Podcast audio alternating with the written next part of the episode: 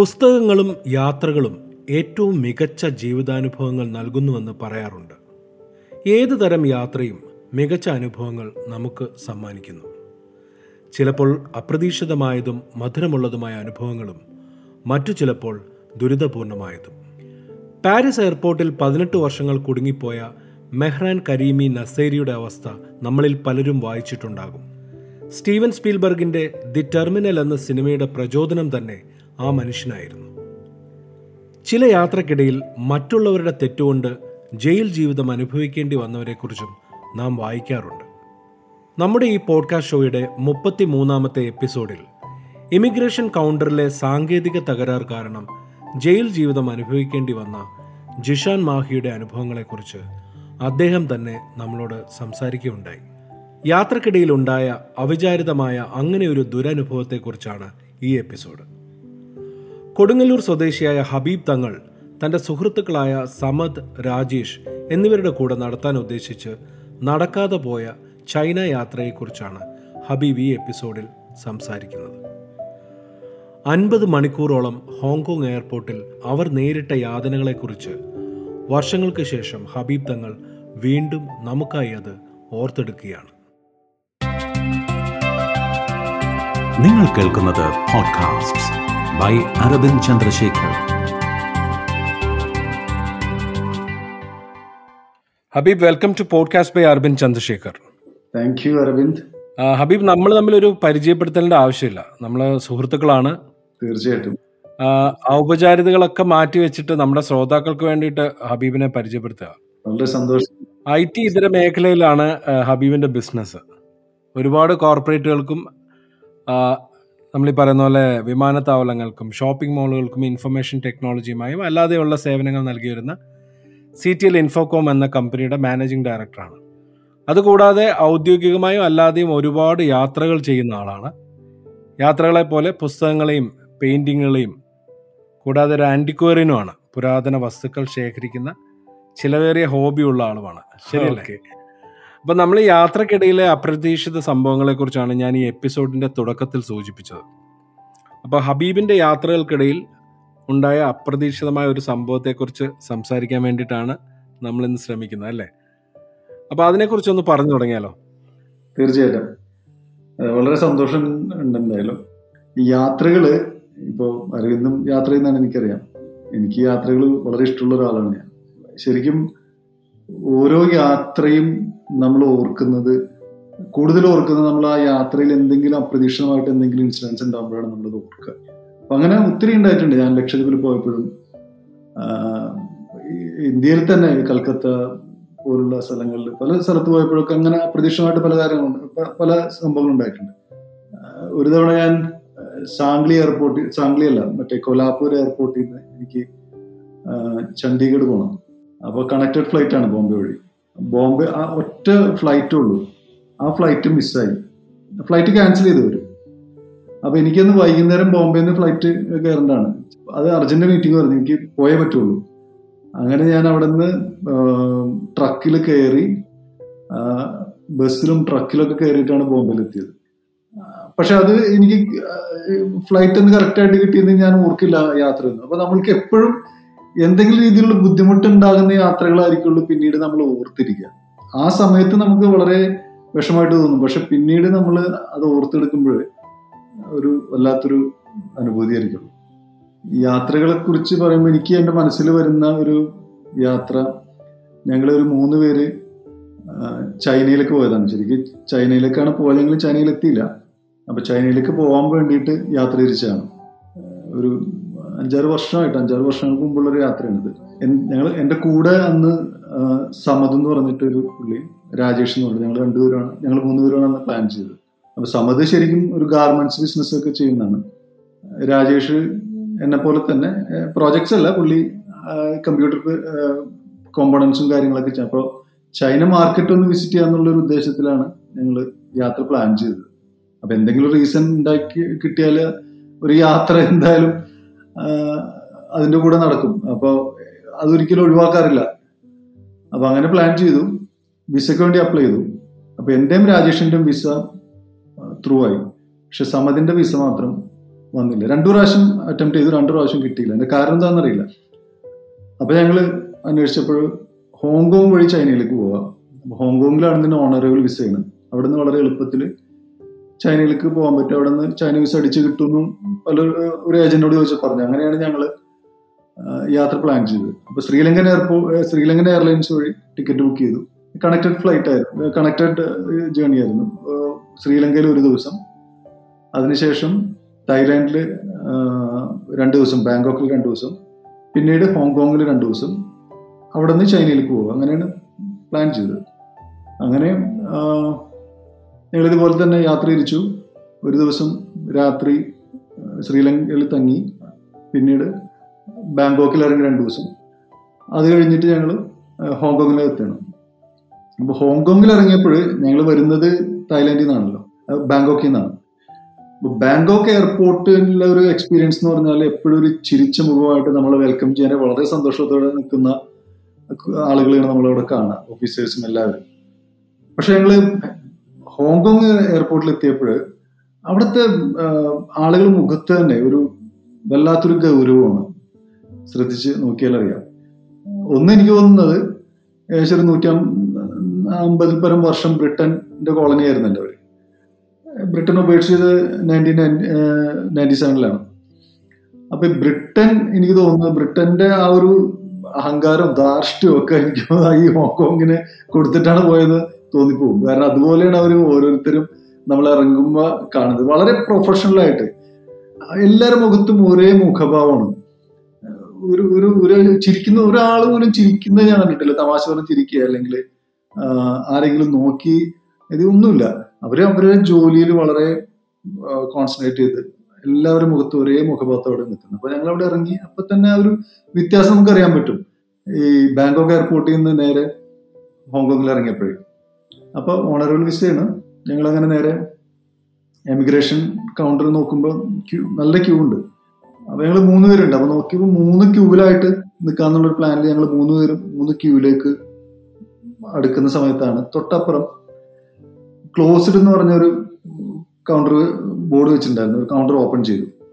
Open ചെയ്തിട്ട് ഞങ്ങളോട് അങ്ങോട്ട് വരാൻ പറഞ്ഞു. അത് ഞങ്ങൾ എന്ത് ചെയ്യും മൂന്ന് പേരും കൂടെ നേരെ അങ്ങോട്ട് വന്നു.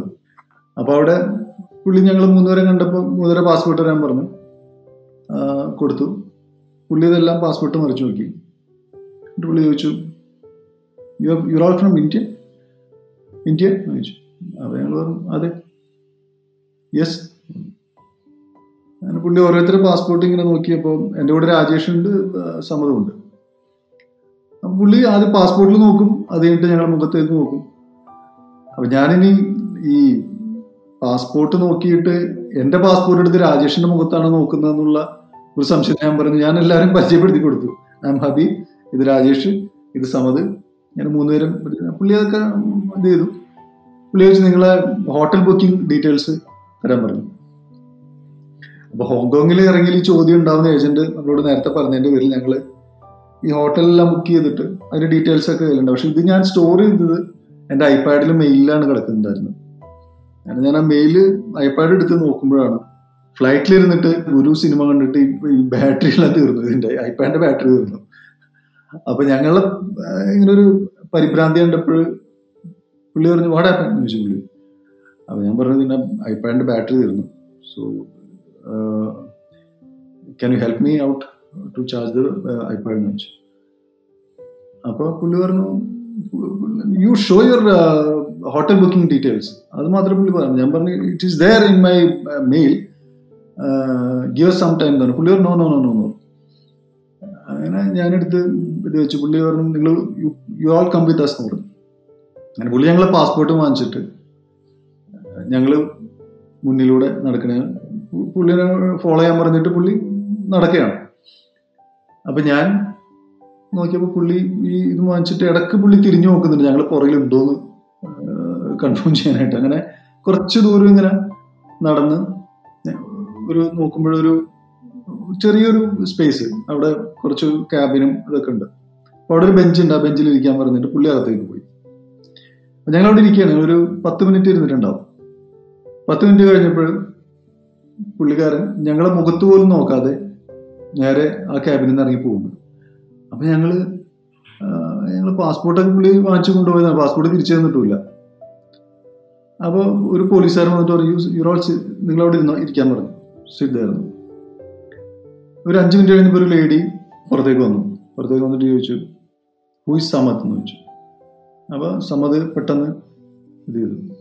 അപ്പോൾ ഈ ലേഡി ആണെന്നുണ്ടെങ്കിൽ നല്ല ഒരു വലിയ ഉണ്ടക്കണ്ണും നല്ല പൊക്കവും മൊത്ത ശരീരമൊക്കെ ഉള്ള ലേഡിയാണ് അവർ ആ ഡ്രസ്സിന് മീതെ അവർ കിട്ടിയ മെഡലും അതൊക്കെ ഒരു വലിയൊരു പ്രൗഢിയുള്ള ഒരു ലേഡി അപ്പൊ സമതിന്റെ പേര് വിളിച്ച് ഞാനും രാഷ്ട്രം സമതിന്റെ മുഖത്ത് നോക്കി. അവന് ഒന്നും മനസ്സിലാവേണ്ട എന്താ സംഭവിച്ചെന്ന് അറിയില്ല. ഇവനാണെങ്കിൽ നല്ല പൊക്കമുണ്ട്. ഒരു ആറടി മൂന്നിഞ്ച് പൊക്കം അതിനകത്ത് വണ്ണോ കഷണ്ടിയൊക്കെയുള്ള ഒരു മനുഷ്യനാണ് കണ്ടാ പേടിക്കാന്നുണ്ടെങ്കിൽ ഇവനോട് ഒരു പത്ത് മിനിറ്റ് സംസാരിച്ചിട്ടുണ്ടെങ്കിൽ നമുക്ക് ആളത്ര ആൾ എന്ന് മനസ്സിലാവും. കാരണം അത്ര വളരെ സിമ്പിൾ ആയിട്ടുള്ള. അപ്പൊ അവൻ പെട്ടെന്ന് ഇത് അവന്റെ പേര് വിളിച്ചപ്പോൾ ആകെ പേടിച്ചു പോയി. അപ്പൊ ഞങ്ങൾ നോക്കിയോ കം വിത്ത് മീ എന്ന് പറഞ്ഞിട്ട് സമ്മതനം വിളിച്ച് അവർ ക്യാബിനിലേക്ക് പോയി. അപ്പൊ ഒരു പത്ത് പതിനഞ്ച് മിനിറ്റ് കഴിഞ്ഞ് അപ്പൊ എന്താണ് സംഭവിക്കുന്നത് ഞങ്ങൾക്ക് അറിയില്ല ഞങ്ങളപ്പോ വളരെ എന്താണ് ആകെ വളരെ പരിഭ്രാന്തരായിട്ട് ഞങ്ങൾ ഇരിക്കുന്നത് എന്ത് എന്താണ്? അപ്പൊ കുറച്ച് കഴിഞ്ഞപ്പോൾ ഒരു പത്ത് മിനിറ്റ് കഴിഞ്ഞപ്പോൾ ഇവർ പുറത്തിറങ്ങി വന്നിട്ട് ചോദിച്ചു ഹൂ ഇസ് ഹബീബ് എന്ന് ചോദിച്ചു. അപ്പൊ രാജേഷ് എന്റെ മുഖത്ത് വയ്ക്കുന്നു ഞാൻ. ഐ ആം ഹബീബ് അപ്പൊ എന്നോട് ചോദിച്ചു ഡു യു നോ സമദ് ഞാൻ പറഞ്ഞു എനിക്കറിയാം. Is my neighbour and my close friend അപ്പോൾ പിന്നെ അവരിങ്ങനെ ചോദ്യമാണ് അവന് എത്ര കുട്ടികളുണ്ട്? അവന്റെ പേര് പറയും കുട്ടികളുടെ പേര് പറയും. അപ്പൊ ഞാൻ പറഞ്ഞു അവന് മൂന്ന് കുട്ടികളുണ്ട്. അപ്പൊ അവരുടെ പേര് പറയാൻ പറഞ്ഞു. പേര് പറയാൻ പറഞ്ഞപ്പോഴാണ് കാരണം ഇവർ വീട്ടിൽ വിളിക്കുന്നത് തക്കു ചക്കു കുക്കു എന്നാണ്. മൂത്തവനെ വിളിക്കുന്നത് കുക്കു. രണ്ടാമത്തവനെ തക്കു അതിന്റെ ഇളവനെ ചക്കു. അപ്പൊ ഞാൻ പറഞ്ഞു കുക്കു തക്കു വാട്ട് കുക്കു തക്കു ചക്കു? അപ്പൊ നീ അവർ കറക്റ്റ് ആയിട്ടുള്ള പേര് പറഞ്ഞു ഞാൻ പറഞ്ഞു എനിക്ക് ഒഫീഷ്യൽ പേര് അറിയില്ല കാരണം ഇതിന്റെ കുട്ടികളുടെ ഒഫീഷ്യൽ പേര് വല്ലാത്തൊരു പേരാണ്. ഒരു യൂണിക് നെയിമാണ് എല്ലാവർക്കും ഇട്ടേക്കുന്നത്. അപ്പൊ ഇവർ ഇവർ ഒരു പ്രാവശ്യം കണ്ട് ഇവൻ പറഞ്ഞു തന്നിട്ടുണ്ട് ഇവരെ പേര്. ഇവർ ജനിച്ച ആ പേരിട്ട സമയത്ത്. അത് അവൻ തന്നെ പറഞ്ഞിട്ടുണ്ടാവും എനിക്ക് തോന്നുന്നത് അപ്പൊ ഒട്ടും ഓർമ്മിക്കാൻ പറ്റില്ല. പറഞ്ഞു ഇത് അവർ പറഞ്ഞു ഇതല്ലല്ലോ അവർ പേര്. ഞാൻ പറഞ്ഞു ഇതാണ് അവർ പിക് നെയിംസ് അവർ വിളിക്കുന്നത് നിക് നെയിംസ് ഇതാണ് മറ്റു പേര് എനിക്ക് അറിയില്ല എന്ന് പറഞ്ഞു. എന്നുവെച്ചാൽ നീ അവന്റെ ബെസ്റ്റ് ഫ്രണ്ട് അല്ലേ എന്നിട്ടും നിനക്ക് കുട്ടികളുടെ പേരറിയില്ല ഞാൻ പറഞ്ഞു, ഈ പേരുകൾ എനിക്കറിയുള്ളൂ കാരണം ഞാൻ സ്ഥിരമായിട്ട് അവരെ വിളിക്കുന്ന പേര് ഇതാണ്. അപ്പൊ അവന്റെ വൈഫ് എന്ത് ചെയ്യുന്നു? വൈഫിന്റെ ജോലി മീൻസ് പേരെന്താണ്? ഇതൊക്കെ ചോദിച്ചു. ഏകദേശമൊക്കെ ഞാൻ ഉത്തരം പറഞ്ഞു. ഈ കുട്ടികളുടെ പേര് മാത്രമേ എനിക്ക് പറയാതിരുന്നു അപ്പൊ എത്ര വർഷമായിട്ട് ഇവനെ അറിയാം? അപ്പൊ അങ്ങനെയൊക്കെ ചോദ്യങ്ങളാണ് ചോദിക്കുന്നവര്. അപ്പൊ അത് കഴിഞ്ഞ് അവർ അകത്തേക്ക് പോയി. അകത്തേക്ക് പോയി ഒരു പത്ത് മിനിറ്റ് കഴിഞ്ഞ് ഇട്ടുണ്ടാവും അപ്പൊ സമ്മത് പുറത്തേക്ക് വന്നു. പുറത്തേക്ക് വന്നിട്ട് ബെഞ്ചിലിരുന്നു.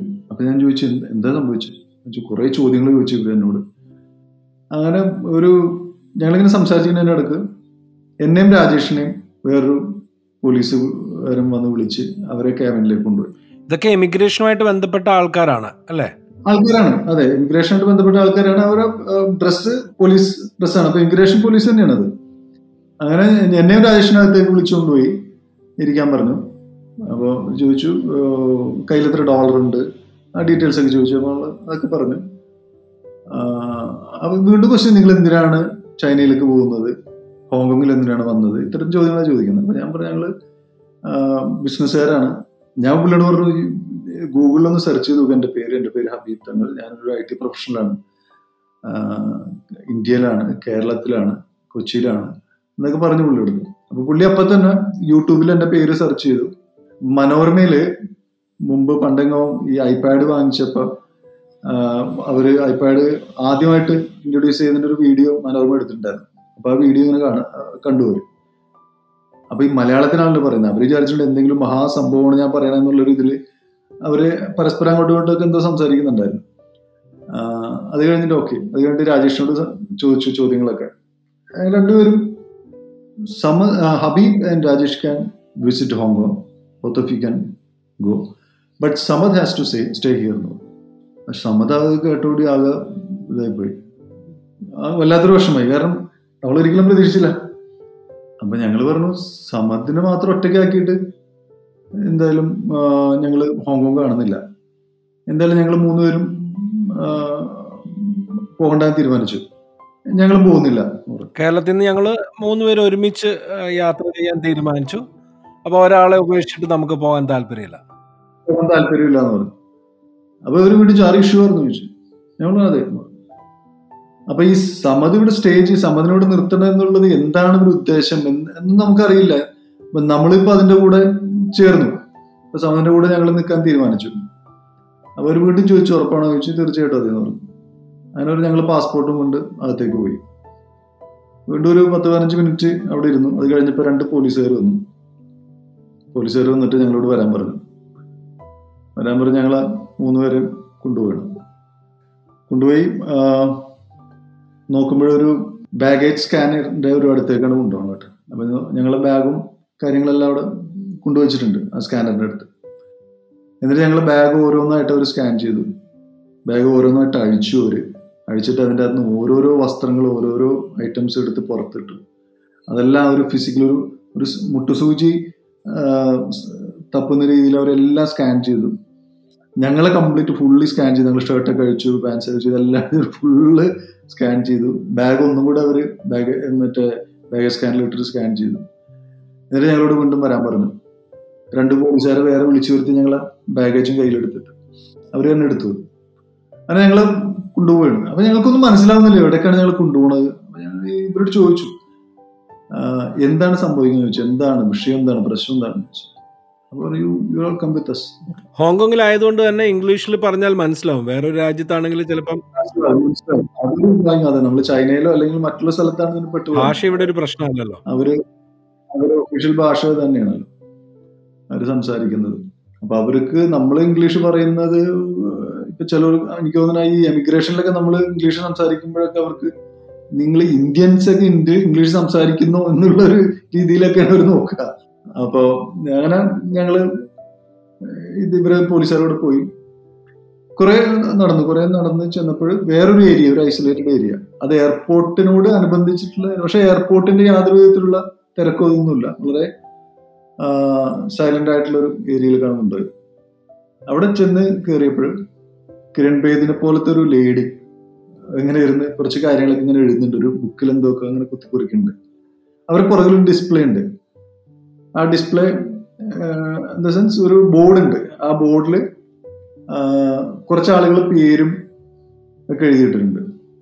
അവരെ പേര് അവർ വന്ന സ്ഥലം പോകുന്ന സ്ഥലം ഒക്കെ എഴുതിയിട്ടുണ്ട്. അപ്പൊ ഞാൻ അവർ രാജ്യം അതുപോലെ തന്നെ ഓരോരുത്തരുടെ പേര്. അപ്പൊ ഞാൻ ആലോചിച്ചു. ഞാൻ ആലോചിച്ചു ഇത് എന്താണ് ഈ പേരുകളെ കണ്ടപ്പോഴേ ബോർഡിൽ പേരെ കണ്ടപ്പോഴേ ഇനിയിപ്പോ ഇത് ഓരോരുത്തരെ വല്ല ജയിലിൽ കൊണ്ടടക്കാനാണോ വല്ല തൂക്കി കൊല്ലാനാണോ വെടിവെച്ച് കൊല്ലാനാണോ ഇതൊക്കെ നമ്മൾ ചിന്തിക്കുക വേറൊന്നുമില്ല.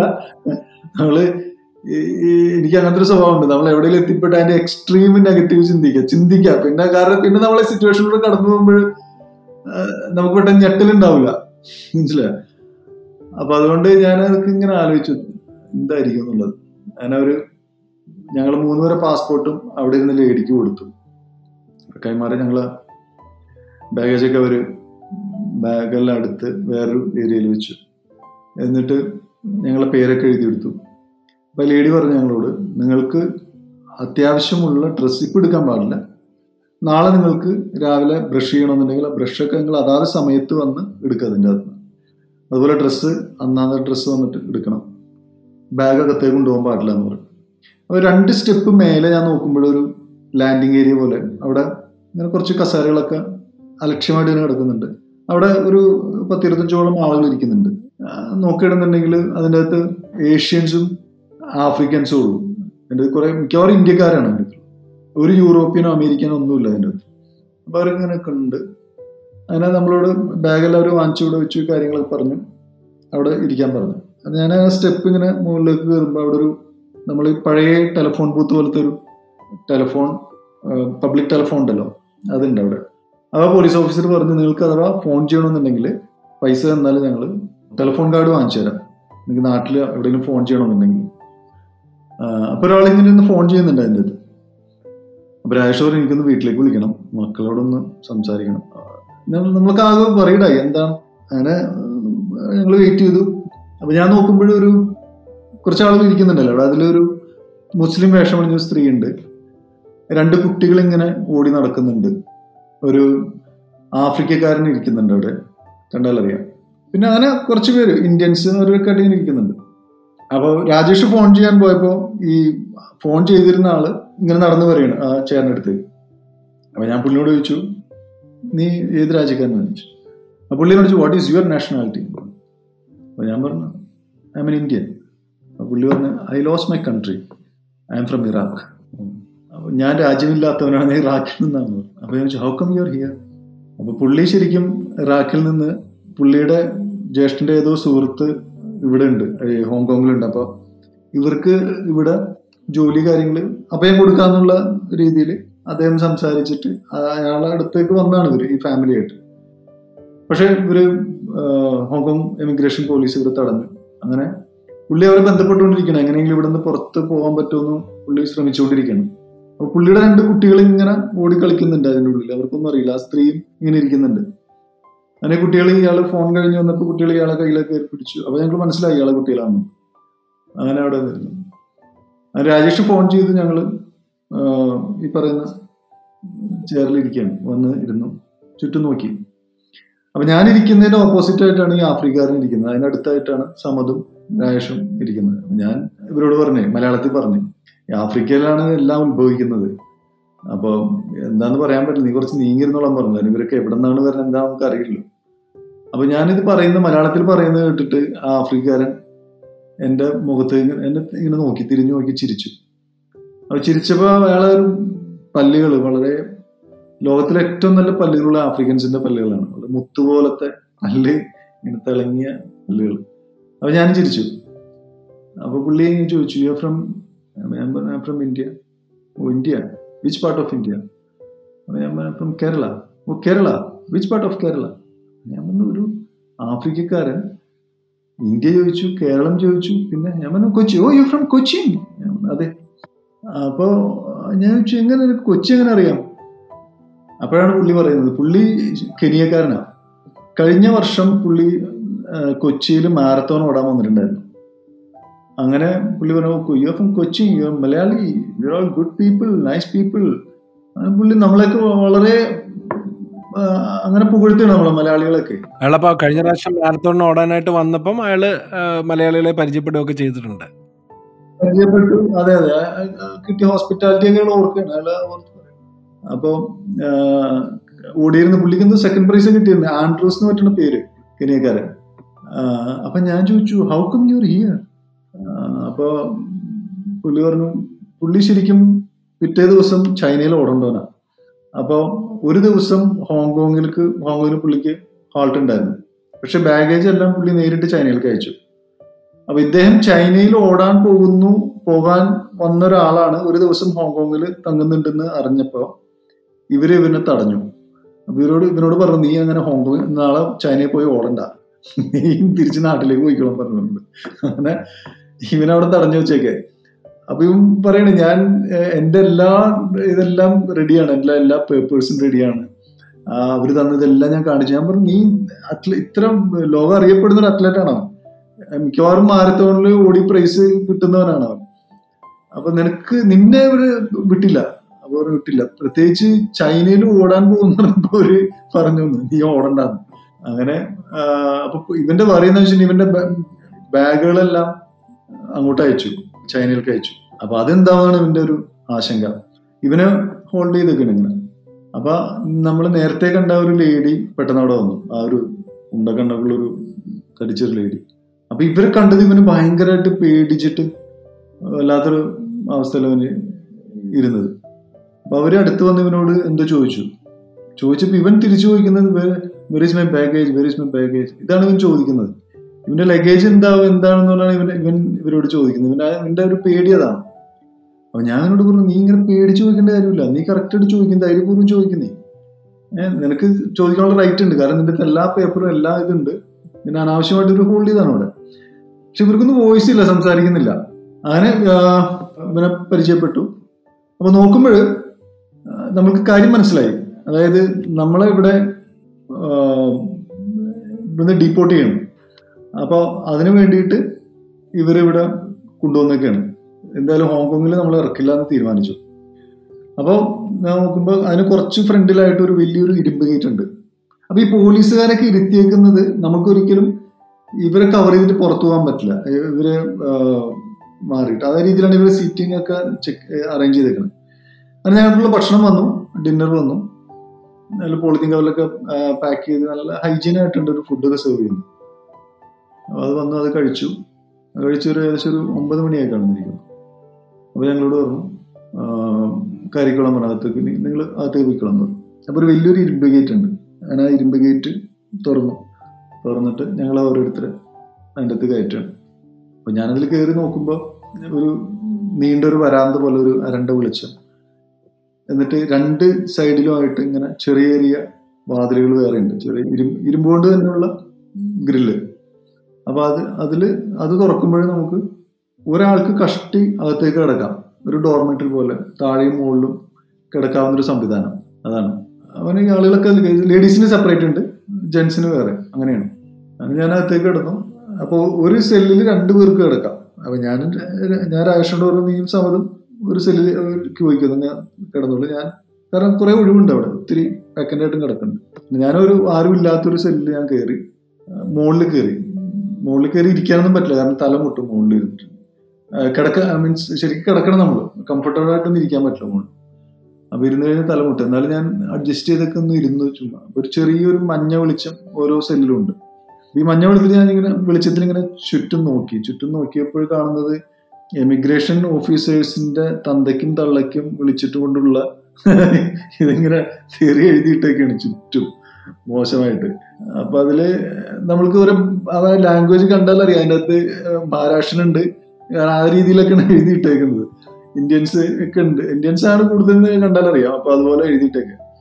അപ്പോ എനിക്കത് കണ്ടപ്പോ പെട്ടെന്ന് ഞാൻ പേടിച്ചു. വേറൊന്നുമില്ല. പോലീസുകാരെങ്ങാ ഇവനെങ്ങാനും ഇനിയിപ്പോ ഇത് ഇവരിത് കണ്ടിട്ടില്ലെങ്കിൽ നേരത്തെ കണ്ടിട്ടില്ലെങ്കിൽ ഞാനെങ്ങാനും ഇത് എഴുതിയതാണോ എന്നെങ്ങാനും തെറ്റിദ്ധരിച്ചിട്ട് ഇനി അതിനുള്ള ശിക്ഷ വേറെ ഉണ്ടാവുന്നുള്ളൊരു പേടിയിൽ ഞാൻ വിളിച്ച് സമതിനോട് മലയാളം ചോദിച്ചേടാ ഇവിടെ ഇങ്ങനെ എഴുതിയിട്ട് ചുറ്റും ഇങ്ങനെ ആകെ മോശമായിട്ടൊക്കെ എഴുതിയിട്ടുണ്ടല്ലോ. അപ്പൊ പുള്ളി അതിവിടെ മുഴുവനുണ്ട്. അവരുടെ സെല്ലിലും ഉണ്ട് എല്ലായിടത്തും എഴുതിയിട്ടുണ്ടെന്ന് സമാധാനമായി അപ്പൊ ഇതൊരു ജയിലിന്റെ ഒരു ചെറിയൊരു പതിപ്പാണല്ലേ? തൽക്കാലത്തേക്ക് ആൾക്കാരെ അതെ അതെ ഇപ്പൊ ഇമിഗ്രേഷൻ ഇപ്പൊ ഇങ്ങനത്തെ പെട്ടുപോകുന്ന ആൾക്കാരെ താമസിപ്പിക്കാനുള്ള ഒരു ടെമ്പററി അറേഞ്ച്മെന്റ്. അതെ അതെ അതെ അതെ അതെ.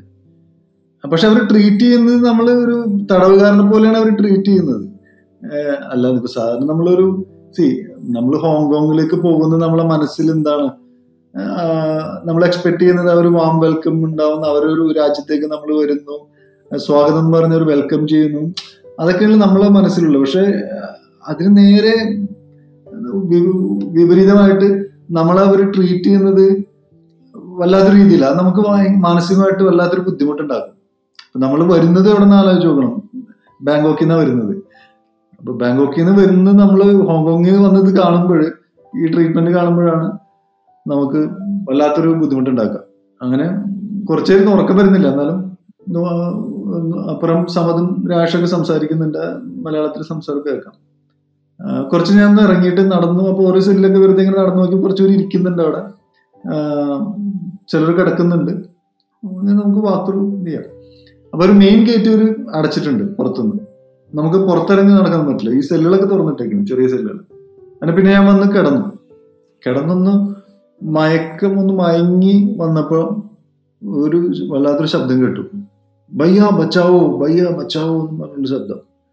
അപ്പോൾ ഇത് സമതിന്റെ രാഷ്ട്രീയ ശബ്ദമല്ല. അങ്ങനെ കുറച്ചേരം ഞാൻ വെയിറ്റ് ചെയ്തു. വീണ്ടും ഈ- ശബ്ദം വല്ലാത്തൊരു കരച്ചിൽ പോലെ. അയ്യോ ബച്ചാവോ മേ മറിജാവുക ബച്ചാവോ. അങ്ങനെ ഞാൻ താഴെ ഇറങ്ങി. ഓരോ സ്ഥലം എവിടെ നിന്നാണ് വരുന്നത് മനസ്സിലാവില്ല കാരണം അതേമാതിരിയാണ് ശബ്ദം. എക്കോ ഒക്കെ വന്നിട്ട് നമുക്ക് അറിയാൻ പറ്റുന്നില്ല എവിടെ നിന്നാണ് ശബ്ദം അങ്ങനെ ഓരോ സെല്ലിലായിട്ട് ഞാൻ കയറി നോക്കി. അങ്ങനെ ശബ്ദം വന്ന ഭാഗത്തേക്ക് ചെന്നു. നോക്കുമ്പോൾ കാണുന്നത് ഒരു മെലിഞ്ഞിട്ടുള്ള ഒരാൾ ഇങ്ങനെ വയറിങ്ങനെ പൊത്തി പിടിച്ച് ഇങ്ങനെ കരയാണ് ഇങ്ങനെ. ബച്ചാവോ വയ്യ ബച്ചാവോ എന്ന് പറഞ്ഞിട്ട്. അങ്ങനെ ഞാൻ നേരെ ആ ഗേറ്റിന്റെ അവിടെ ചെന്ന് നോക്കുമ്പോൾ പോലീസുകാരൻ ഷിഫ്റ്റ് പല ഷിഫ്റ്റിലായിട്ട് പോലീസുകാരൻ വരുന്നുണ്ട്. അപ്പോൾ മൂന്നാലഞ്ച് പോലീസുകാർ ഇരിക്കുന്നുണ്ട് അവിടെ. ഞാൻ പതുക്കെ ഉറക്കനെ ഞാൻ ഇതിൽ മറ്റേ ഗേറ്റിൽ നിന്ന് പിടിച്ച് കുളിക്കും. അവരുടെ അറ്റൻഷന് വേണ്ടിയിട്ട്. പോലീസ് പോലീസുകാരനെ അടുത്തേക്ക് വന്നു. എന്താന്ന് ചോദിച്ചു? ഞാൻ പറഞ്ഞു ഇങ്ങനെ ഒരാൾ കരയുന്നുണ്ട് അവിടെ. Somebody crime so he needs your help എന്ന് പറഞ്ഞു.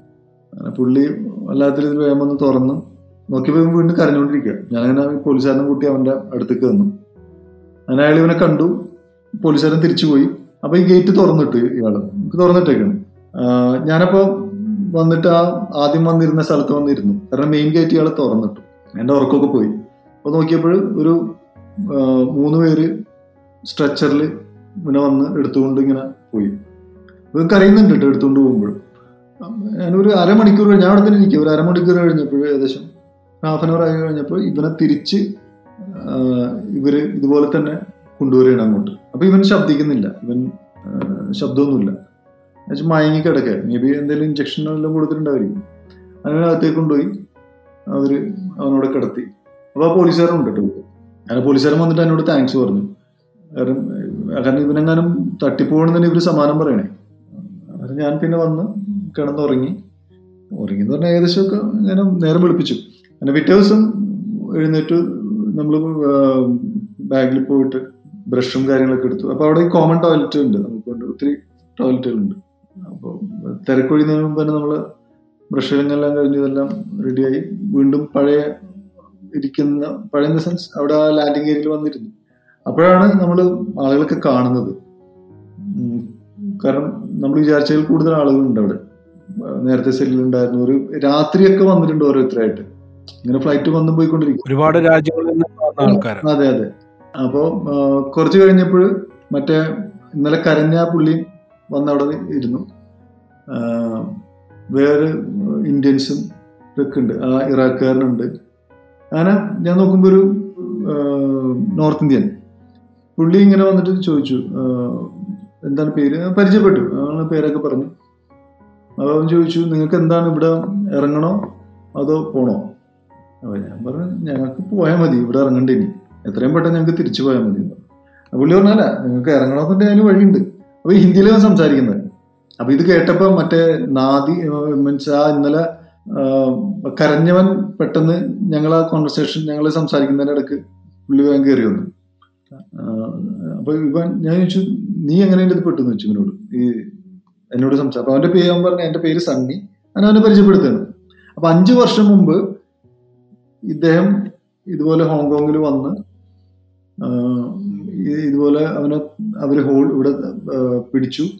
പിടിച്ചിട്ട് ഇവന് റിലീസ് കൊടുത്തു. റിലീസ് കൊടുത്തിട്ട് ഇവൻ തിരിച്ചിപ്പോൾ നാട്ടിൽ പോയത്. നാട്ടിൽ പോയിട്ട് ഇവൻ ഇപ്പൊ വന്നേക്കുന്ന ഇവന്റെ ഒരു സുഹൃത്തിനെ കൊണ്ടാണ് വന്നേക്കുന്നത് ഇന്ത്യയിൽ നിന്ന്. അപ്പൊ ഇവൻ പറയുന്നത് ശരിക്കും എല്ലാ രാജ്യ രാജ്യങ്ങൾക്കും ഒരു കരാറുണ്ട്. യു എൻ ആയിട്ടൊരു കരാർ ഒപ്പിട്ടിട്ടുണ്ട്. മിക്കവാറും എല്ലാ രാജ്യങ്ങളും. അപ്പൊ ഏത് അഭയാർത്ഥി വന്നാലും ശരിക്കും അവർക്ക് അഭയം കൊടുക്കണമെന്നാണ്. അപ്പൊ നീ ഒരു അഭയാർത്ഥിയാണ് എന്ന് അവർക്ക് തോന്നുന്ന രീതിയിൽ നീ അവരെ കൺവിൻസ് ചെയ്യണം പറഞ്ഞ് കൺവിൻസ് ചെയ്യണം. അങ്ങനെ നിനക്ക് കൺവിൻസ് ചെയ്യാൻ പറ്റിയാൽ നിന്നെ ഇവർ അഭയാർത്ഥി ക്യാമ്പിലേക്ക് വിടും. ക്യാമ്പിൽ നിനക്കൊരു മൂന്ന് വർഷം അവർ നിന്നെ അവിടെ ചിലപ്പോൾ ജയിലിൽ ഇട്ടേക്കാം. അത് കഴിഞ്ഞിട്ട് നിനക്ക് റിലീസ് തരും. എവിടെയെങ്കിലും പോയി ജോലി എടുക്കാൻ പറയും. അങ്ങനെ റിലീസ് തരാം. അപ്പോൾ പക്ഷെ അത് അവർ പരമാവധി കാരണം ഇതൊക്കെ സർക്കാരിന് ചിലവാണ് ചെയ്യേണ്ടത്. പരമാവധി നിന്നെ ഇവർ തിരിച്ചുവിടാൻ നോക്കും. പക്ഷെ അവർക്ക് നിന്നെ ഏത് രാജ്യത്തിനാണോ വന്നത് ആ രാജ്യത്തേക്ക് തിരിച്ചുവിടാനേ പറ്റുള്ളൂ. അങ്ങനെയാണ് അതിന്റെ നിയമം. ഒരു ഒരാൾ ഡീപ്പോർട്ട് ചെയ്യണമെന്നുണ്ടെങ്കിൽ അവൻ ഏത് രാജ്യത്താണ് അവൻ യാത്ര സ്റ്റാർട്ട് ചെയ്ത് അവിടേക്കാണ് അവനെ തിരിച്ചു തിരിച്ചു വിടുന്നത്. അങ്ങനെയാണ്. അല്ലാതെ നിങ്ങളെ പാസ്പോർട്ട് എവിടെയാണ് അത് നോക്കിയിട്ടല്ല. അപ്പൊ ഞങ്ങൾ പറഞ്ഞു ഞങ്ങൾക്ക് എന്തായാലും ഇവിടെ ഇറങ്ങണ്ട. ഞങ്ങൾക്ക് തിരിച്ചു പോയാൽ മതി. അപ്പോൾ പുള്ളി പറഞ്ഞു ഓക്കെ തിരിച്ചു പോകണമെന്നുണ്ടെങ്കിൽ രണ്ട് മണിക്ക് പോലീസ് വരും. ഇവിടെ ഇത് നിങ്ങളെ ക്വസ്റ്റ്യൻ ചെയ്യാൻ വേണ്ടിയിട്ട് വരും. ആ സമയത്ത് നിങ്ങൾ അവരെ പറഞ്ഞ് കൺവിൻസ് ചെയ്യുക. നിങ്ങൾക്ക് നിൽക്കണമെന്നുണ്ടെങ്കിൽ പോണമെന്നുണ്ടെങ്കിൽ അവർ വേറെ ചോദ്യം ചെയ്യില്ല നിങ്ങൾ തിരിച്ചു പോകണമെന്ന് പറഞ്ഞാൽ പിന്നെ അവർക്കൊന്നും പറയില്ല. ഇവർ വരുന്നത് ഈ ആളുകളോട് എല്ലാവരും തിരിച്ചു പോകണം എന്ന് പറയാൻ വേണ്ടിയിട്ടാണ് ഇവർ വരുന്നത് ഈ പോലീസുകാർ വരുന്നത്. അപ്പൊ ഞങ്ങൾ നോക്കുമ്പോൾ അതിന്റെ അകത്ത് ഒരു തൊണ്ണൂറ് ശതമാനം ആളുകളും ഇവിടെ ഇറങ്ങണം എന്ന് പലരും ജോലി അന്വേഷിച്ച് വന്നതാണ് പലരും അഭയം തേടി വന്നവരാണ്. ഞാൻ എനിക്ക് തോന്നുന്നു ഞങ്ങൾ മാത്രമേ ഉള്ളൂ തിരിച്ചു പോകണം എന്നുള്ള നമുക്കിവിടെ ഇറങ്ങണ്ട. കാരണം നമുക്ക് ജോലി അന്വേഷിച്ച് വന്നതല്ല നമുക്ക് അഭയം തേടി വന്നതല്ല. നമ്മൾ ടൂറിസത്തിന്റെ ഭാഗമായിട്ട് വന്നതാണ്. അപ്പോൾ രാജ്യം കാണാൻ വന്നതാണ് നമുക്ക് ഇപ്പോൾ അവർക്ക് താല്പര്യമില്ലെങ്കിൽ പിന്നെ നമ്മൾ ഇവിടെ ഇറങ്ങേണ്ട കാര്യമില്ല. ഞങ്ങളപ്പോൾ തന്നെ തീരുമാനിച്ചു. എന്തായാലും തിരിച്ചു പോകണം അങ്ങനെ ഒരു രണ്ടു മണിയായപ്പോൾ പോലീസ് രണ്ടുപേര് വന്നു. രണ്ടുപേര് വന്ന് ക്വസ്റ്റ്യൻ ചെയ്യുന്നു. അപ്പോൾ ഞങ്ങൾ ഈ സംസാരം സംസാരിക്കുന്നതിനിടക്ക് ഇന്നലെ കര വയറുവേദന എടുത്ത കക്ഷി ഇവനോട് വന്ന് ചോദിക്കുകയാണ്. ഈ സണ്ണിനോട്. കാരണം അവൻ എക്സ്പീരിയൻസ് ഉള്ള ആളാണ് എനിക്ക് എങ്ങനെയെങ്കിലും ഇവിടെ നിൽക്കാൻ പറ്റുമോ തിരിച്ചു പോയാൽ എനിക്ക് പ്രശ്നമാണോ? അപ്പൊ ഞാൻ അവനോട് ചോദിച്ചു നീ ഇന്നലൊക്കെ അറിയുന്നുണ്ടായില്ല എന്താണ് പ്രശ്നം? അതുകൊണ്ട് എനിക്കത് ഇടയ്ക്ക് വരുന്നൊരു വയറുവേദനയാണ്. അതിന് ചോദിച്ചു നീ എവിടെ നിന്നാ വരുന്നത് പുള്ളി പറഞ്ഞു ഞാൻ ഇപ്പൊ വരുന്നത് നാദി എന്ന് പറഞ്ഞ സ്ഥലത്തു നിന്നാണ് അപ്പൊ ഈ നാദി എന്ന് പറഞ്ഞ സ്ഥലം ഞാൻ ആദ്യമായിട്ട് കേൾക്കുക. പിന്നീടാണ് ഇത് ഗൂഗിളിലൊക്കെ സെർച്ച് ചെയ്ത് ഫ്യൂജിയിലുള്ള ഒരു ഐലൻഡ് ആണെന്നൊക്കെ എനിക്ക് മനസ്സിലായത്.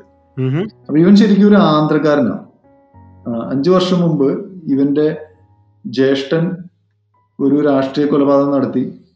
അങ്ങനെ അവിടുത്തെ സർക്കാരും പോലീസും ഇവന്റെ കുടുംബത്തിനെ വേട്ടയാടി. ഇവന്റെ ജ്യേഷ്ഠനും കൊല്ലപ്പെട്ടു.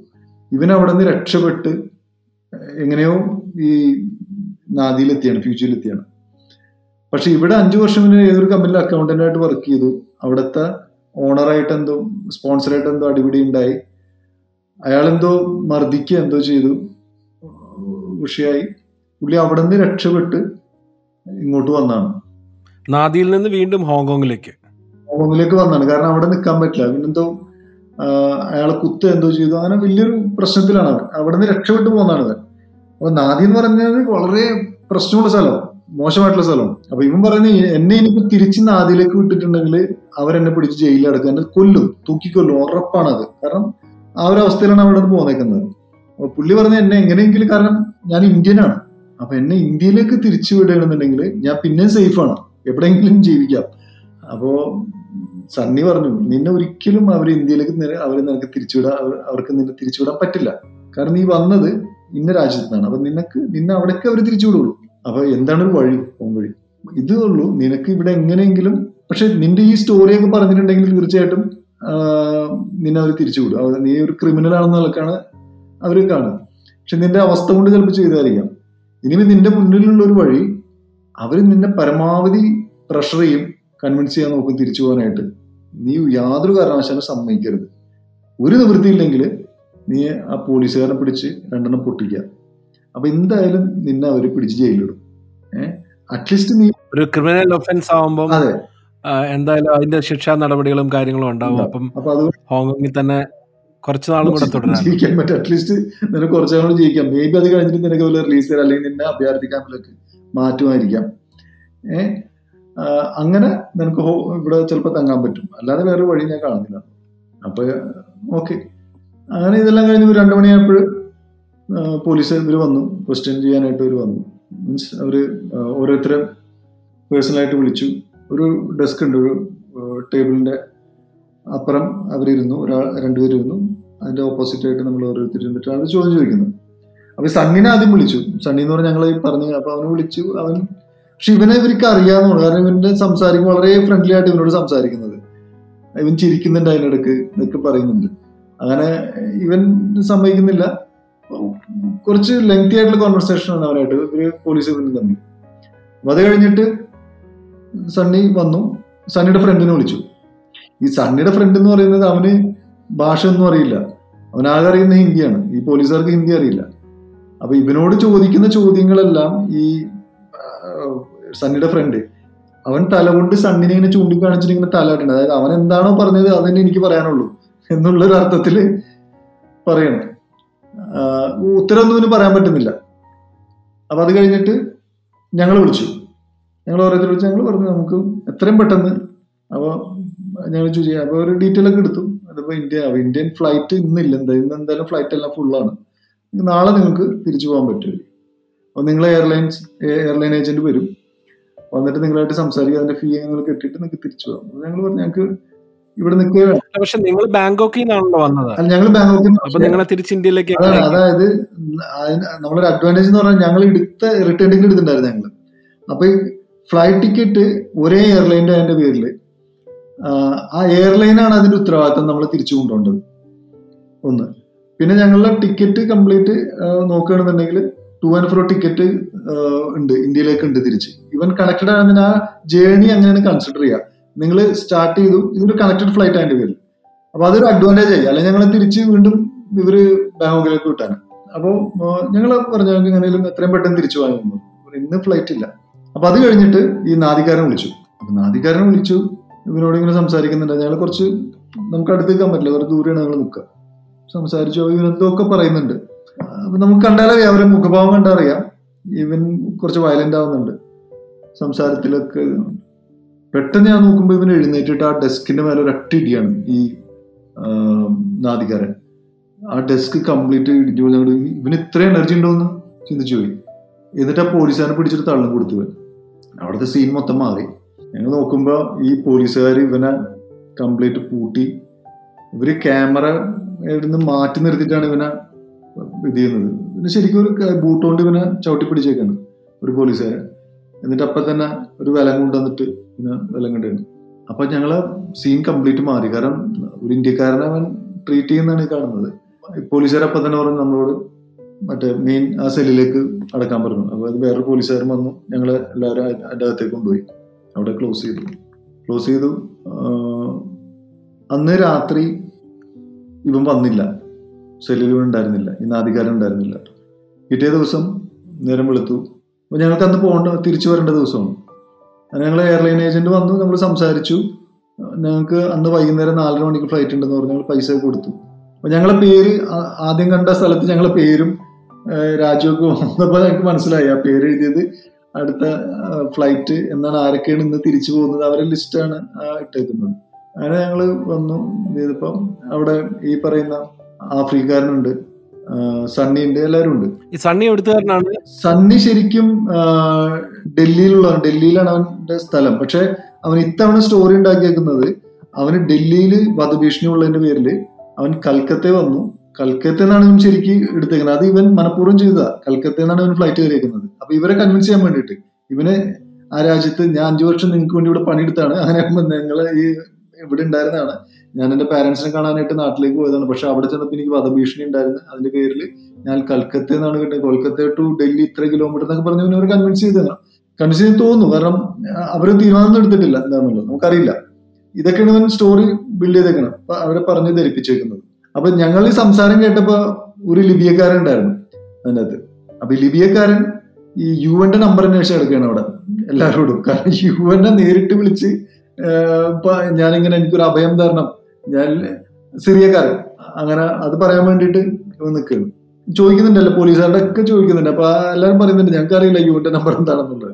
ഞാനപ്പോ സണ്ണിനോട് ചോദിച്ചു ഇത് നമുക്ക് എംബസിനെ എംബസി വഴിയൊക്കെ വിളിച്ചാൽ അവരെ ഇടപെട്ട് നമ്മളെ ഹെൽപ്പ് ചെയ്യില്ലെന്ന് അപ്പൊ അവർ പറഞ്ഞ നമ്മളെ ഇന്ത്യൻ എംബസിനെ വിളിച്ചിട്ടൊന്നും ഒരു കാര്യമില്ല. ഇവിടെ നിങ്ങൾ നോക്കൂ ഒരു യൂറോപ്യനോ അമേരിക്കനോ ഒന്നുമില്ല. ഇതിനകത്ത് എല്ലാ ഏഷ്യക്കാരും ആഫ്രിക്കാരൊക്കെ ഉള്ളൂ. അപ്പോ കാരണം ഇവിടെ അതുപോലെയാണ് ആളുകൾ വന്ന് ചാടുന്നത്. അതുകൊണ്ട് നമ്മൾ എംബസി ഒന്നും ഇതിനകത്ത് ഇടപെടില്ല ഒരു നിവൃത്തിയില്ല. അവർ ഒരാളും നിങ്ങളെ സഹായിക്കില്ല ഈ ഒരു അവസ്ഥയിൽ ഇപ്പൊ നമുക്ക് കുഴപ്പമില്ല. പക്ഷെ നമുക്ക് കയറി വന്നപ്പോഴും ഞങ്ങൾ ആ ഒരു ആരും നമ്മളെ ഹെൽപ്പ് ചെയ്യുമെന്ന് തോന്നിപ്പോയി. വേറൊരു രാജ്യത്ത് നമ്മൾ ഇങ്ങനെ പെട്ടുപോയിട്ടുണ്ടെങ്കിൽ നമ്മളെ ഹെൽപ്പ് ചെയ്യാൻ ആരാണ് വരിക? ആ സമയത്ത് എന്നോട് ചോദിച്ചു. എംബസിയെ ചോദിച്ചപ്പോഴാണ് പറഞ്ഞത് എംബസിനെ ഒന്നും വിളിച്ചിട്ട് ഒരു കാര്യമില്ല. അപ്പൊ ഇങ്ങനെ ആളുകൾ വന്നും പോയൊക്കെ നിൽക്കുന്നുണ്ട്. അപ്പൊ എന്റെ മുന്നിൽ ഈ പറയുന്ന സിറിയക്കാരനുണ്ട് പിന്നെ ഈ ആ, ആഫ്രിക്കാരൻ ഇരിക്കുന്നുണ്ട് അവന്റെ അവൻ ആര് വന്നിട്ടുണ്ടെങ്കിലും ഏത് പോലീസുകാരൻ വന്നാലും ചോദിക്കുന്ന ഇവന്റെ ബാഗ് എവിടെ നിന്നാ ചോദിക്കുന്നത് അതിനെന്ത് പറ്റിയെന്ന് ചോദിക്കുന്നത്? അപ്പൊ ഈ നാദിക്കാരനെ കണ്ടില്ല അവിടെ? സണ്ണി അവിടെ നിൽക്കുന്നുണ്ട്. ഇറാഖുകാരൻ അവിടെ ഫോൺ ചെയ്തുകൊണ്ടിരിക്കുന്നുണ്ട് ഇടക്കിടക്ക്. അപ്പൊ ഇതൊക്കെ നടക്കുന്നുണ്ട്. അവൻ ഏകദേശം ഉച്ച കഴിഞ്ഞ് വൈകുന്നേരം ആയപ്പോഴും ഞങ്ങളെ എയർലൈൻ ഏജന്റ് വന്നു. ഞങ്ങൾക്ക് ടിക്കറ്റ് കൈമാറി. അങ്ങനെ ഞങ്ങൾ എല്ലാം ബാഗെല്ലാം പാക്ക് ചെയ്തു. റെഡിയാക്കി ഞങ്ങൾ പുറത്തിറങ്ങുന്ന സമയത്ത് ഞാൻ നോക്കുമ്പോഴുണ്ട് ഈ നാദിക്കാരൻ അവിടെ വെൽ ഡ്രസ്സ് ചെയ്ത് അവൻ ഒരു ചുമന്ന ബാഗായിട്ട് അവൻ അവിടെ നിൽക്കുന്നുണ്ട്. പക്ഷെ ഞങ്ങൾക്ക് സംസാരിക്കാനൊന്നും പറ്റില്ല. കാരണം നമ്മളെ കൂടെ പോലീസുകാരുണ്ട്. അപ്പൊ ഞങ്ങളെ പാസ്പോർട്ടൊക്കെ ഞങ്ങളെ കയ്യിൽ തന്നില്ല കേട്ടോ. എല്ലാം ഈ പോലീസുകാരന്റെ കയ്യിലാണ് ഞങ്ങളെയും കൊണ്ട് പുള്ളി ഗേറ്റിന്റെ അടുത്തേക്ക് പോകണം അപ്പൊ ഞാൻ തിരിഞ്ഞു നോക്കുമ്പോൾ അവിടെ ഈ ഇറാഖുകാരൻ ഫോൺ ചെയ്തുകൊണ്ടിരിക്കുന്നുണ്ട്. നാദിക്കാരൻ അവിടെ നിൽക്കുന്നുണ്ട്. മറ്റേ ആഫ്രിക്കക്കാരൻ ഇങ്ങനെ അവന്റെ ബാഗും ചോദിച്ച് പോലീസുകാരോട് ചോദിക്കുന്നുണ്ട്. പിന്നെ ഈ സിറിയക്കാരൻ അവൻ യുവന്റെ നമ്പർ ചോദിച്ചുകൊണ്ട് നടക്കുന്നുണ്ട്. സണ്ണിയും അവന്റെ സുഹൃത്തും ഇങ്ങനെ കൈയും കെട്ടി അവിടെ നിൽക്കുന്നുണ്ട്. അങ്ങനത്തെ കാഴ്ചകളാണ്. അപ്പൊ എന്താണ് ഇവർക്കൊക്കെ സംഭവിക്കാന്ന് എന്തായിരിക്കും ഇവരുടെ അവസ്ഥ ഇതൊന്നും നമുക്കറിയില്ല. അപ്പൊ ഈ കാഴ്ചകൾ കണ്ടിട്ട് ഞങ്ങൾ ഇങ്ങനെ ഈ പോലീസുകാരായിട്ട് മുന്നോട്ട് പോകണം പാസ്പോർട്ട് ഞങ്ങൾ ആയി തന്നില്ല. അപ്പൊ ഞങ്ങൾക്ക് വേണ്ടി സ്പെഷ്യൽ ഒരു വണ്ടി വന്നു അവിടെ. ഗ്രൗണ്ടിൽ ഗ്രൗണ്ടിൽ കൊണ്ടുപോയ വണ്ടിയിൽ ഞങ്ങൾ കയറ്റി ഫ്ലൈറ്റിന്റെ അടുത്തേക്ക് കൊണ്ടുപോയി ഞങ്ങൾ അപ്പോൾ അവിടെ എത്തി അവിടെ എത്തിയപ്പോൾ ഞങ്ങൾ കാണുന്നത് ഈ ഫ്ലൈറ്റ് ഫുള്ളാണ് ഞങ്ങൾ മൂന്ന് പേരെ സീറ്റ് മാത്രം ബാക്കിയുള്ളൂ. അപ്പോൾ ഞങ്ങൾക്ക് മൂന്ന് പേർക്കും വേണ്ടിയിട്ടാണ് ഈ ഫ്ലൈറ്റ് വെയിറ്റ് ചെയ്യുന്നത്. അപ്പോൾ ഞാൻ പലപ്പോഴും യാത്ര ചെയ്യുമ്പോൾ കണ്ടിട്ടുണ്ട് ഇങ്ങനെ ഫ്ലൈറ്റ് ഇങ്ങനെ വെയിറ്റ് ചെയ്ത് കിടക്കുന്നത്. അപ്പോൾ ഞങ്ങൾ വിചാരിക്കും ബി വി ഐ പിക്ക് വേണ്ടിയിട്ടൊക്കെ ഫ്ലൈറ്റ് വെയിറ്റ് ചെയ്യുന്നതായിരിക്കുള്ളൂ. പക്ഷെ സത്യത്തിൽ അതല്ല. ഇത് ഇതുപോലെ ഡിപ്പോർട്ട് ചെയ്യുന്ന ആളുകളെ ഇവർ യാതൊരു കാരണവശാലും പുറത്തേക്ക് പോകാൻ പാടില്ല രക്ഷപ്പെടാൻ പാടില്ല. അതായത് ഈ എന്നുള്ള ഇത് വെച്ചിട്ട് ഇവർ നമ്മളെ കൂടെ ഇവർ വരെയാണ്. പോലീസുകാർ ഫ്ലൈറ്റ് എപ്പോഴാണ് ടേക്ക് ഓഫ് ചെയ്യുന്നത്? ആ സമയത്ത് മാത്രമേ അതിന് ജസ്റ്റ് മുമ്പ് മാത്രമേ നമ്മൾ അകത്തേക്ക് കയറ്റുള്ളൂ. കാരണം ആ ഒരു ഗ്യാപ്പിൽ എങ്ങാനും ഇവർ രക്ഷപ്പെട്ടാലോ എന്നുള്ള രീതിയിൽ. എന്നിട്ട് നമ്മളെ പാസ്പോർട്ട് നമ്മൾ കയ്യിൽ തരില്ല. ഈ പാസ്പോർട്ട് ക്രൂവിന് കൈമാറിയാണ് ഫ്ലൈറ്റ് ക്രൂവിന് കൊടുത്തു. എന്നിട്ട് ഞങ്ങൾ അവിടെ ഇരുന്നു എന്ന് ഉറപ്പ് വരുത്തിലാണ് പോലീസുകാർ തിരിച്ചു പോകുന്നത്. അപ്പൊ ഞങ്ങൾ കയറിയപ്പോൾ തന്നെ ആളുകളൊക്കെ മുഖത്തൊക്കെ ഞങ്ങൾ വലിയൊരു വി ഐ പി വരുന്ന രീതിയിൽ വന്നു. ഞങ്ങൾ സ്പെഷ്യൽ സീറ്റിംഗ് വന്നു അവിടെ ഇരുത്തി. അപ്പൊ ശ്രീലങ്കൻ എയർലൈൻസ് ഭയങ്കര വെൽക്കം ആയിരുന്നു. നമുക്ക് ഭയങ്കരമായിട്ട് ഒരു ട്രീറ്റ് ചെയ്തു ഞങ്ങളെ. ഞങ്ങൾക്ക് ആവശ്യമുള്ള സാധനങ്ങൾ തന്നു. വളരെ സ്നേഹമായിരുന്നു. അപ്പൊ പുള്ളി പറഞ്ഞു ഹോങ്കോങ് നിങ്ങളെ രാജ്യത്തെക്കാളും മൂവായിരം മടങ്ങ് നിങ്ങളുടെ ഇവരേലും വലുതാണ് നിങ്ങളുടെ രാജ്യം. എന്നിട്ടും ഇവരിങ്ങനെയാണ് ട്രീറ്റ് ചെയ്യുന്നത്. ശ്രീലങ്കൻസിനോട് അങ്ങനെയാണ് ഇവർ ഹോങ്കോങ്ങുകാർ ട്രീറ്റ് ചെയ്യുന്ന അവർ പറഞ്ഞു അപ്പൊ അവർക്കൊന്നും ഒട്ടും താല്പര്യമില്ല ഇവരൊന്നും. അങ്ങനെ ഞങ്ങൾ അവിടെ ഇരുന്നു ഇന്ത്യ ഇവിടെ ഇറങ്ങി. കൊച്ചിയിൽ ഇറങ്ങി. അപ്പൊ ഞാൻ പറഞ്ഞത് നമുക്ക് ഒരു പ്രസ് മീറ്റ് വിളിക്കണം. കാരണം ഇത് ഞങ്ങളൊന്നും പ്രശ്നമല്ല. നമ്മൾ ഇവിടെ ഇമിഗ്രേഷൻ നമ്മളോട് പറയണേ നിങ്ങൾ വിസ ഇല്ലാണ്ട് ഹോങ്കോങ്ങിലേക്ക് പോരെന്ന് പറഞ്ഞാൽ ഞങ്ങൾ പോവില്ല. ഇത് അല്ലെങ്കിൽ ഹോങ്കോങ് അവർ പറയണം ഇന്ത്യക്കാരോട് വരുന്നുണ്ടെങ്കിൽ വിസ ആയിട്ട് വന്നാൽ മതി എന്ന് പറഞ്ഞാൽ നമ്മൾ ആരും വിസ സ്റ്റാമ്പ് ചെയ്യാതെ പോയില്ല ഇത് ഇവർ ഫ്രീ വിസ എന്നും പറഞ്ഞ് ബോർഡും വെച്ച് വെൽക്കം എന്നും പറഞ്ഞ് ബോർഡും വെച്ചിട്ട് അവിടെ വരുമ്പോൾ നമ്മളോട് കാണിക്കുന്ന ഈ ട്രീറ്റ്മെന്റ് ഉണ്ടല്ലോ. ഇങ്ങനെ ട്രീറ്റ് ചെയ്യാന്നുള്ളത് നമുക്ക് വളരെ വല്ലാത്തൊരു വിഷമം ഉണ്ടാക്കി. പക്ഷെ അത് എല്ലാവർക്കും അങ്ങനത്തെ അനുഭവം വരാറില്ലല്ലോ. ഇതിപ്പോ സമതിന്റെ കേസിൽ മാത്രമാണ് സമതിനാണ് യാത്ര ചെയ്യാൻ പാടില്ല എന്ന് പറഞ്ഞത്. അപ്പൊ അതിന് എന്തെങ്കിലും ഒരു പ്രത്യേക റീസൺ ഉണ്ടോ? സി ഞാൻ മനസ്സിലാക്കിയത് ഒന്ന് അവിടെ എന്തോ ഒരു സെക്യൂരിറ്റി ഇഷ്യൂസ് ഉണ്ടായിരുന്നു ആ ഒരു സമയത്ത്. അവിടെ അവിടുത്തെ ഇന്റേണൽ എന്തോ ഇഷ്യൂസ് ഉണ്ടായിരുന്നു. ഞാൻ ന്യൂസിൽ കണ്ടാണ് ആ സമയത്ത് നമ്മൾ ഇരിക്കുന്നപ്പോൾ കണ്ടാണ്. അപ്പൊ ഇവരൊരു എക്സ്ട്രാ ഒരു ഒന്ന് ഇവന്റെ പേര് ഇവന്റെ ഫാദറിന്റെ പേര് ഒക്കെ അബ്ദുസലാം അങ്ങനെ എന്തൊക്കെയാണ് എന്ന് എനിക്ക് തോന്നുന്നു. അതായിരിക്കാം. ഇപ്പോഴും എനിക്കറിയില്ല എന്തുകൊണ്ടാണ് ഇവനെ ഹോൾഡ് ചെയ്തതെന്നും. അപ്പൊ അത് ഇവർ മൂന്ന് ചെറുപ്പക്കാരിങ്ങനെ വന്നു. അവർ നമ്മൾ ഇവനെ കാണുമ്പോഴും നല്ല ഐറ്റം വെയിറ്റ് ഒക്കെ ഉണ്ട്. അപ്പോ അങ്ങനെ എന്തെങ്കിലും ഒരു ഒരു ചാൻസ് പോലും എടുക്കണ്ട എന്നുള്ള രീതിയിൽ ഹോൾഡ് ചെയ്താണ് അതായിരിക്കാനാണ് വഴി. എന്തെങ്കിലും വിചാരിക്കുന്നു. നിങ്ങൾക്ക് മാത്രം അത് സംഭവിച്ചു എന്ന് മാത്രമേ ഉള്ളൂ. നിങ്ങളുടെ നിർഭാഗ്യം കൊണ്ട് അങ്ങനെ ഒരു യാത്ര മുടങ്ങി. അത് മുടങ്ങി. പക്ഷെ ഞാൻ ഇപ്പോഴും വിചാരിക്കുന്നു ഒരു പക്ഷേ ഞാൻ ഹോങ്കോങ്ങിൽ ഇറങ്ങി രണ്ടു ദിവസം സ്പെൻഡ് ചെയ്ത് തിരിച്ചു വരികയാണെന്നുണ്ടെങ്കിൽ എനിക്ക് അനുഭവം ഉണ്ടായിരുന്നു. എനിക്കിത് ഓർക്കാൻ പോലും പറ്റില്ല. മീൻസ് ഇത്തരത്തിലുള്ള അനുഭവം ഉള്ളതിന്റെ പേരിലാണ് ഈ ഒരു രണ്ട് ദിവസത്തെ യാത്ര എന്റെ ഇത്രയും നാൾ ഞാൻ യാത്ര ചെയ്തതിനേക്കാളും അധികം ഞാൻ ഓർക്കുന്നതും ഞാൻ എൻജോയ് ചെയ്യുന്നതും ഈ ഓർമ്മകളിൽ ഞാൻ എൻജോയ് ചെയ്യുന്ന ഈ ഒരു രണ്ട് ദിവസത്തെ എന്റെ അനുഭവമാണ്. അത് വല്ലാത്തൊരു അനുഭവമായിരുന്നു. പല രാജ്യങ്ങളിലുള്ള ആൾ. തിരിച്ച് ഞാൻ എയർപോർട്ടിൽ ഇറങ്ങി ഞാൻ ഇവിടുത്തെ എമിഗ്രേഷനോട് ചോദിച്ചു നിങ്ങൾ ഏതെങ്കിലും ഹോങ്കോങ് സിറ്റിസനെ നിങ്ങൾ ഇവിടെ ഡിപ്പോർട്ട് ചെയ്തിട്ടുണ്ട്? അതൊന്നും ഇല്ല അപ്പൊ അവർ എംബസി ഇടപെടും. അപ്പൊ ഞാൻ പറഞ്ഞു നിങ്ങൾ ഏതെങ്കിലും ഒരു സമയത്ത് നിങ്ങൾ എന്തെങ്കിലും ചാൻസ് കിട്ടിയാൽ അവർക്ക് മനസ്സിലാക്കി കൊടുക്കണം. ഒരു രാജ്യത്ത് വന്നിട്ട് തിരിച്ചയക്കപ്പെടുമ്പോൾ ഉണ്ടായിരുന്ന മനസ്സിനുള്ള ഒരു വേദന എന്താന്നുള്ളത്. പക്ഷെ നമ്മളിപ്പോ ഒരു ജോലി അന്വേഷിച്ച് വന്ന് പിടിക്കപ്പെട്ടാലോ അല്ലെങ്കിൽ നമ്മൾ ഒരു അഭയം തേടി വന്നിട്ട് അവർ പുറത്താക്കലൊന്നും കുഴപ്പമില്ല. നമ്മളെ രാജ്യം കാണാൻ വന്നിട്ട് നമ്മളെ ഹോൾഡ് ചെയ്തിട്ട് നമ്മൾ തിരിച്ചു പോരാന്നുള്ളത് മനസ്സിൽ ഞാൻ ഇതുവരെ അതിനു ശേഷം ഹോമിൽ പല അവസരം ഉണ്ടായിട്ടും ഞാൻ പോയിട്ടില്ല. എനിക്കെന്തോ രാജ്യത്തോട് അവിടുത്തെ ആളുകളൊന്നും തന്നെ വെറുപ്പായി. അപ്പൊ തിരിച്ച് ഞാൻ കാറിൽ കയറി ടാക്സിയിൽ കയറി വരുന്ന ഞാൻ ആലോചിക്കരുത്. അവിടുത്തെ ഒരു അവസ്ഥ എന്തായാലും ഉണ്ടാവുന്നുള്ളൂ കാരണം ഈ നാദിക്കാരൻ എന്ത് സംഭവിച്ചിട്ടുണ്ടാവും? ഈ ഇറാഖുകാരൻ അവന് അവന്റെ സുഹൃത്തിന് കിട്ടിയോ? അവൻ അവിടെ റിലീസ് കിട്ടിയോ? സണ്ണിയുടെ അവസ്ഥ എന്താണ്? ഹോങ് മറ്റേ കെനിയക്കാരൻ അവന് അവന്റെ ബാഗേജ് അവൻ തിരിച്ച് നാട്ടിലേക്ക് പോയോ? അങ്ങനെ ഒരുപാട് ചോദ്യങ്ങളാണ്. സത്യത്തിൽ ഇടയ്ക്ക് ഞാൻ എന്റെ മനസ്സിൽ ഇപ്പോഴും ആ ചോദ്യങ്ങൾ ഇടയ്ക്ക് ഇങ്ങനെ വരാറുണ്ട്. എന്തൊക്കെ ഇവർക്ക് ഒരാളെ പോലും നമുക്ക് കണ്ടുമുട്ടാൻ പറ്റില്ല. ഇവരാരുടെ നമ്പറും നമ്മളൊന്നും വാങ്ങിച്ചില്ല. കമ്മ്യൂണിക്കേറ്റ് ചെയ്യാൻ പറ്റിയിട്ടില്ല. ഇവരൊക്കെ അവസ്ഥ എന്തായിരുന്നിരിക്കും എന്ന് ഇപ്പോഴും ഒരു ചോദ്യങ്ങൾ ഇങ്ങനെ പലപ്പോഴും ഇങ്ങനെ മനസ്സിൽ ഇങ്ങനെ അലട്ടിക്കൊണ്ടിരിക്കുകയാണ്. ഒരുപക്ഷെ അതായിരിക്കട്ടെ ഞാൻ ഇങ്ങനെ അത് ഈ ഇത് ഇടക്കിടക്ക് ഇങ്ങനെ ഈ ഒരു ഇൻസ്റ്റൻസ് ഓർക്കുന്നത് ഈ ഒരു യാത്ര. അപ്പൊ വീട്ടിൽ ഈ ഒരു വീട്ടിൽ അതുവരെ ഹബീബും ഇടയ്ക്ക് രാജേഷ് വിളിച്ചു എന്ന് പറഞ്ഞു. ഹബീബും സമതും വീട്ടിലേക്ക് അതുവരെ വിളിച്ചിട്ടുമില്ല ഈ കാര്യങ്ങൾ പറഞ്ഞിട്ടുമില്ല രാജേഷ് ആയാലും വീട്ടിൽ വിളിച്ചിട്ട് ഞങ്ങൾ ഇങ്ങനെ സെല്ലിലാണെന്നൊന്നും ഇങ്ങനെ പെട്ടുപോയതൊന്നും പറഞ്ഞിട്ടുണ്ടായിരുന്നില്ല. ഞാനും ഈ അടുത്ത കാലത്താണ് പറഞ്ഞത് വീട്ടിൽ കാരണം അവരോടൊക്കെ നമ്മൾ ഹോങ്കോങ് സെല്ലിലാണ് ഹോങ്കോങ് ജയിലിലാണ് കിടക്കുന്നത് പറഞ്ഞിട്ടുണ്ടെങ്കിലുള്ള അവസ്ഥ ആലോചിച്ചു വല്ലാത്തൊരു അവസ്ഥയായിരിക്കും. അപ്പൊ അത് ആരോടും പറഞ്ഞില്ല. നിങ്ങൾ വളരെ രഹസ്യമായിട്ട് അത് മൂടി വെച്ചു. ഈ അടുത്ത കാലം തന്നെ ഞാൻ പറഞ്ഞു ഇങ്ങനെ ഒരു സംഭവം ഉണ്ടായിട്ടുണ്ട്. ഞങ്ങൾ ചൈനയിലേക്ക് പലപ്പോഴും പലരും ഞങ്ങൾ ചൈനയിൽ പോയതാണ് ഞങ്ങൾ ചൈനയിൽ പോയില്ല. തിരിച്ചു വരേണ്ട വന്നു. ഞാൻ മനസ്സിലാക്കിയത് ഈ ചൈനയും ഹോങ്കോങ്ങും ഇപ്പോഴും അവർക്ക് ഈ ചൈനക്കാരോട് വലിയ താല്പര്യമില്ലാത്തതിന്റെ പേരിൽ ചൈനക്ക് സന്തോഷം ഉണ്ടാക്കുന്ന എന്ത് കാര്യം വന്നിട്ട് ഇവർ പരമാവധി ബ്ലോക്ക് ചെയ്യാൻ നോക്കും.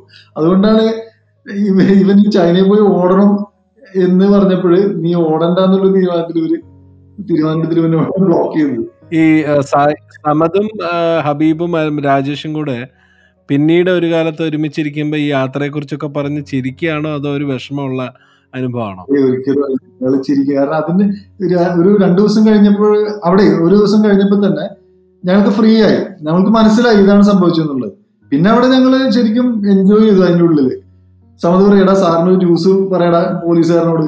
അപ്പൊ ഈ മലയാളം കേട്ടിട്ട് അവരവിടെ നിന്ന് ഷട്ടപ്പ് പറയും. അപ്പൊ അങ്ങനെയൊക്കെ ഞങ്ങൾ വളരെ എൻജോയ് ചെയ്തു അതിന്റെ ഉള്ളിൽ. അവർക്കും മനസ്സിലായി. ഈ പോലീസുകാർക്കും മനസ്സിലായി ഞങ്ങൾ അങ്ങനെ വന്നവരല്ല. കാരണം നമ്മൾ നിർബന്ധം പിടിച്ചില്ല എവിടെ ഞങ്ങൾക്ക് ഇവിടെ ഇറങ്ങണമെന്നോ ഒന്നും പറഞ്ഞില്ല. ഞങ്ങൾ വളരെ ഫ്രീ ആയിട്ട് ഞങ്ങൾക്ക് എത്രയും പെട്ടെന്ന് പോകണമെന്നാണ് പറഞ്ഞത്.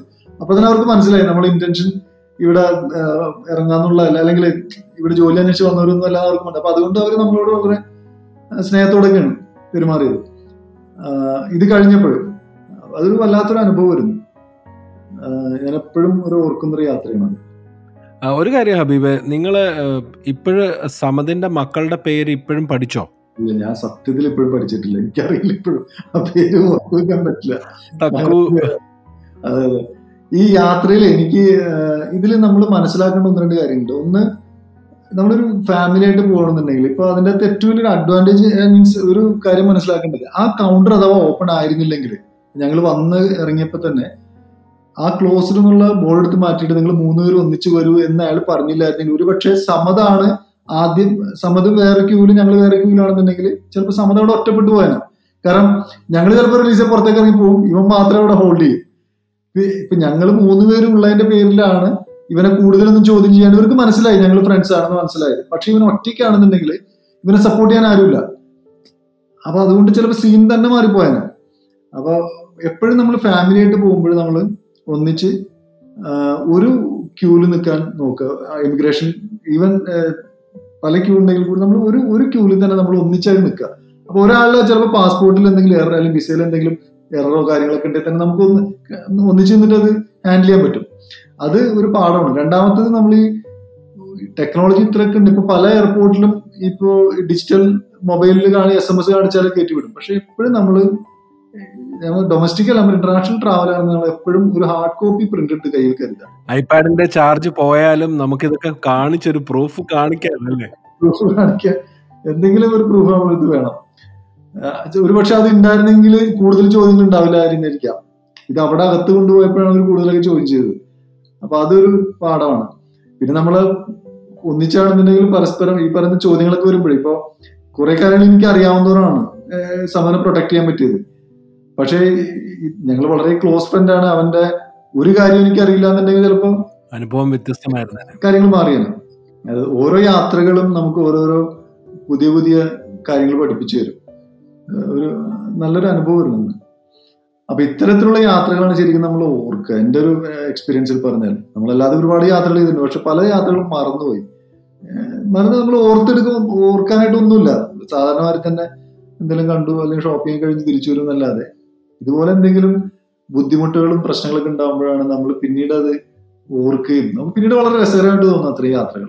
അല്ലാതെ അനുഭവം താങ്ക് യു ഹബീബ് ഹബീബിന്റെ ഇനിയും ഒരുപാട് യാത്രകൾ ഉണ്ടാകട്ടെ. വിഷമകരമായ അനുഭവങ്ങൾ ഉണ്ടാകാതിരിക്കട്ടെ. ഹബീബിന് അത് ഇഷ്ടമാണെങ്കിലും അങ്ങനെ ഒരു സുഹൃത്തെന്നുള്ള രീതിയിൽ എനിക്ക് അങ്ങനെയുള്ളൊരു അനുഭവങ്ങളിലൂടെ ഹബീബ് കടന്നു പോകാതിരിക്കട്ടെ എന്ന് മാത്രമേ ആശംസിക്കാൻ പറ്റുള്ളൂ. Thank you so much for sharing തീർച്ചയായിട്ടും വളരെ സന്തോഷം അരവിന്ദ് ഇത്രയും നേരം നമുക്ക് സംസാരിക്കാൻ പറ്റിയാലും പല പ്രാവശ്യം നമ്മൾ ഈ പോഡ്കാസ്റ്റിൽ സംസാരിക്കണമെന്നൊക്കെ പറഞ്ഞിട്ടും പല കാരണങ്ങൾ കൊണ്ടൊന്നും സാധിക്കാതെ പോയി.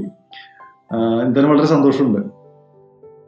യാത്രകളിലെ അപ്രതീക്ഷിത അനുഭവങ്ങളെക്കുറിച്ച് പ്രത്യേകിച്ചും മലയാളികളായ മൂന്ന് യാത്രികർക്ക് ഹോങ്കോങ് എയർപോർട്ടിൽ ഉണ്ടായ അനുഭവങ്ങളെക്കുറിച്ചാണ് ഈ എപ്പിസോഡിൽ സംസാരിച്ചത്. ഈ എപ്പിസോഡ് ഇവിടെ പൂർണമാകുന്നു. നിങ്ങളുടെ അഭിപ്രായങ്ങളും നിർദ്ദേശങ്ങളും ഡിസ്ക്രിപ്ഷനിൽ കൊടുത്തിരിക്കുന്ന സോഷ്യൽ മീഡിയ പേജുകളിലൂടെയോ വോയിസ് മെസ്സേജായോ പങ്കുവെക്കാവുന്നതാണ്. വീണ്ടും പുതിയൊരു എപ്പിസോഡുമായി എത്തുന്നതുവരെ എല്ലാവർക്കും നന്ദി.